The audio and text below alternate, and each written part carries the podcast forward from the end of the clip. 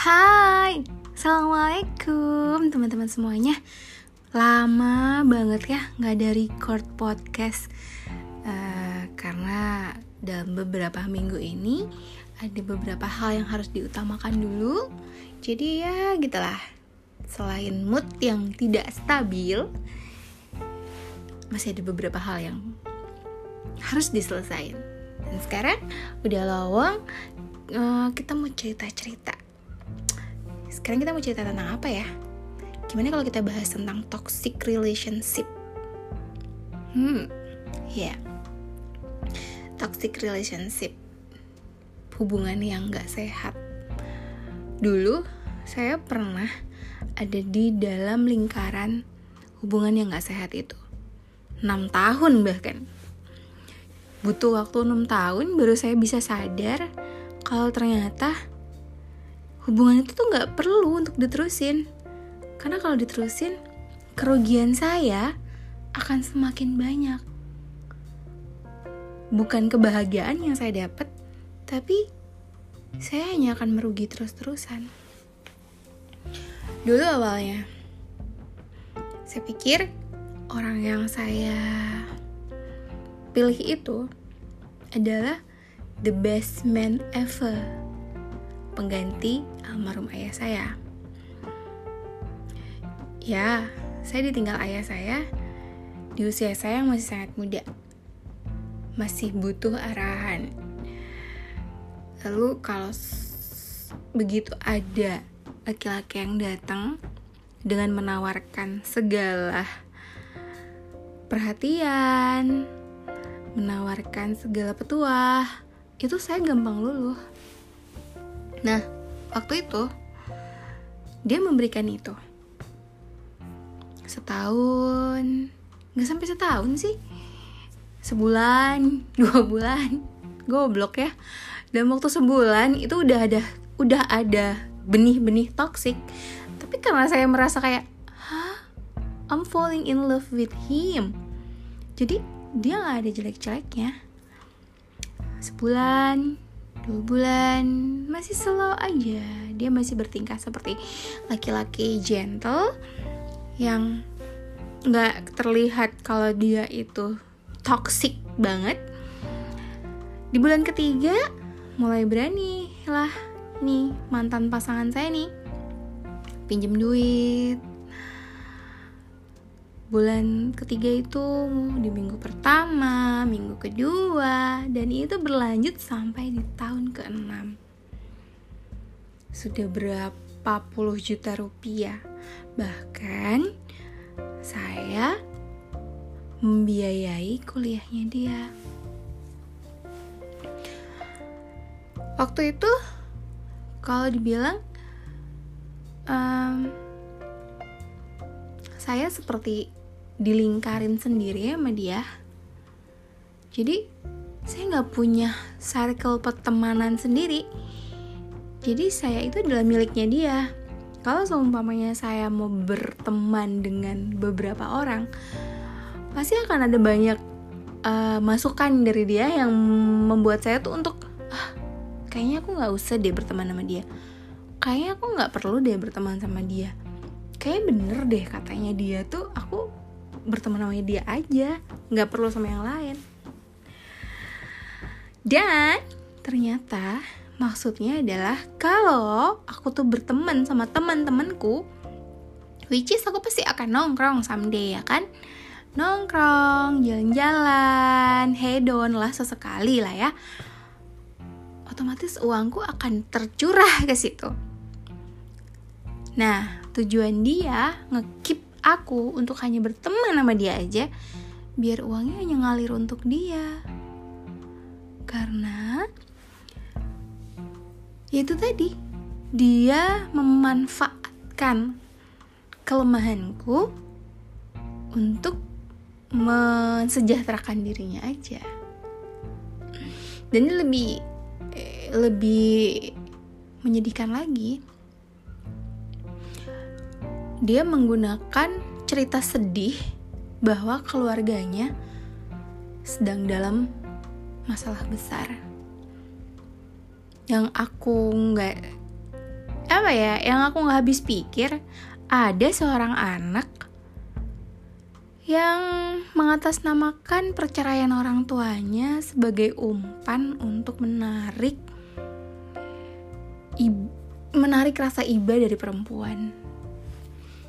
Tiap hari dia ngomong dia bilang dia nggak punya duit buat makan, dia nggak bisa bayar uang kuliah, dia nggak bisa maju ujian skripsi, dia nggak bisa bayar mesin untuk praktek dia biar skripsinya itu lolos, dia nggak bisa ini, nggak bisa itu. Di tahun-tahun terakhir dia kuliah dan di dua tahun dia kerja, seperti itulah. Perputaran roda uangku. Hanya untuk dia untuk dia dan untuk dia. Sampai pada suatu waktu aku merasa kayaknya aku udah nggak punya apa-apa nih. Kenapa aku harus terus-terusan untuk ngalirin duit buat dia? Dan waktu itu juga um, itu udah dua tahun dia kerja. Jadi Kupikir setelah dia kerja, dia bisa membiayai hidupnya sendiri dan mengganti uh, sejumlah rupiah yang dia pinjam selama dia kuliah karena belum menghasilkan uang ya kan. Tapi ternyata aku salah. Bahkan dia udah kerja pun dia masih membuat cerita-cerita aneh itu dia masih bilang dia kekurangan uang, dia masih bilang dia harus ngebantuin orang tuanya, kalau nggak bantuin orang tuanya rumahnya disita, kalau rumahnya disita orang tuanya diusir dari rumah. Aku sebagai orang yang pernah merasa pernah berada di bawah mendengar cerita yang seperti itu, aku gampang terenyuh. Dan alhasil ya ya seperti yang sudah diketahui bersama uang mengalir buat dia. Nah setelah dua tahun dia kerja ini yang aku nggak tahu ya ternyata setelah dua tahun dia kerja itu adalah penentuan dia bakal jadi pegawai tetap atau enggak dengan segala penilaian dari atasannya. Setelah dua tahun dia kerja dia mulai tuh berulah berulah ada aja yang pokoknya yang menyebabkan aku ya sudah aku udah gak mau nerusin. Nah sampai pada satu waktu dia beralasan bahwa hubungan itu udah harus selesai karena orang tuanya nggak kunjung ngasih restu. Padahal dulu di awal dia pernah bilang aku akan berjuang sampai titik darah penghabisan. Nah, setelah dua tahun dia kerja itu, mulailah dia membuat segala sesuatu tindakan yang aneh-aneh. Sampai pada akhirnya, dia telepon. Ini laki-laki nih ya, telepon itu hanya untuk satu hal yang sangat menurut dia sangat-sangat urgent banget. Dan ini dia telepon sore pulang kerja, aku belum pulang, dia udah telepon. Dia bilang, pulang jam berapa? Ya seperti biasa lah mau pulang jam berapa? Emang kenapa? Aku mau nanya. Oh ya udah tunggu aja kalau aku udah pulang. Setelah aku pulang kerja dia nanya nanya nanya nanya nanya. Nanyanya tentang suatu hal yang pas aku denger itu aku kayak disambar geledek di sore hari yang terang benderang panas banget gitu. Hot potatoes panas ngentang-ngentang. Denger dia bilang itu aku tuh langsung hah? Awalnya aku berpikir bahwa oh ini cerita temennya karena dia bilang ini adalah temennya. Kelamaan lama kelamaan dia nanya terus nanya terus. Akhirnya aku curiga dong kenapa kalau temenmu kenapa kamu nggak nanya yang kenapa nggak temenmu aja sendiri yang nanya? Kenapa harus kamu? Akhirnya ngakulah dia aku udah kayak mayat hidup. Selama ini aku percaya 100% ke dia. Dan dia mengakui satu hal yang sangat-sangat gak masuk di akal yang sangat-sangat bikin aku shock. Rasanya aku tuh kayak mayat berdiri mau taruh di muka mau taruh di mana mukaku ini aku udah nggak punya temen dijauhin teman-temanku dibenci teman-temanku karena aku harus ngebelain dia dan membuat beberapa cerita biar teman-temanku tuh nggak marah ke dia tapi balasannya dia seperti ini. Akhirnya dia dengan segala alasannya dia bilang gue nggak mau nyakitin siapa-siapa lagi gue cuma mau selesai. What the fuck? Kalau nggak mau nyakitin siapa-siapa dari awal jangan berbuat busuk. Jangan berbuat hina jangan berbuat zina dengan orang lain. Ingat setia itu susah emang.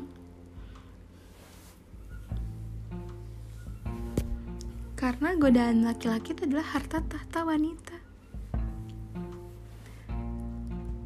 Setelah dia menderita satu hal yang sangat-sangat goblok itu barulah aku sadar iya ya dia toxic loh selama ini. 6 tahun baru aku sadar. Lama ya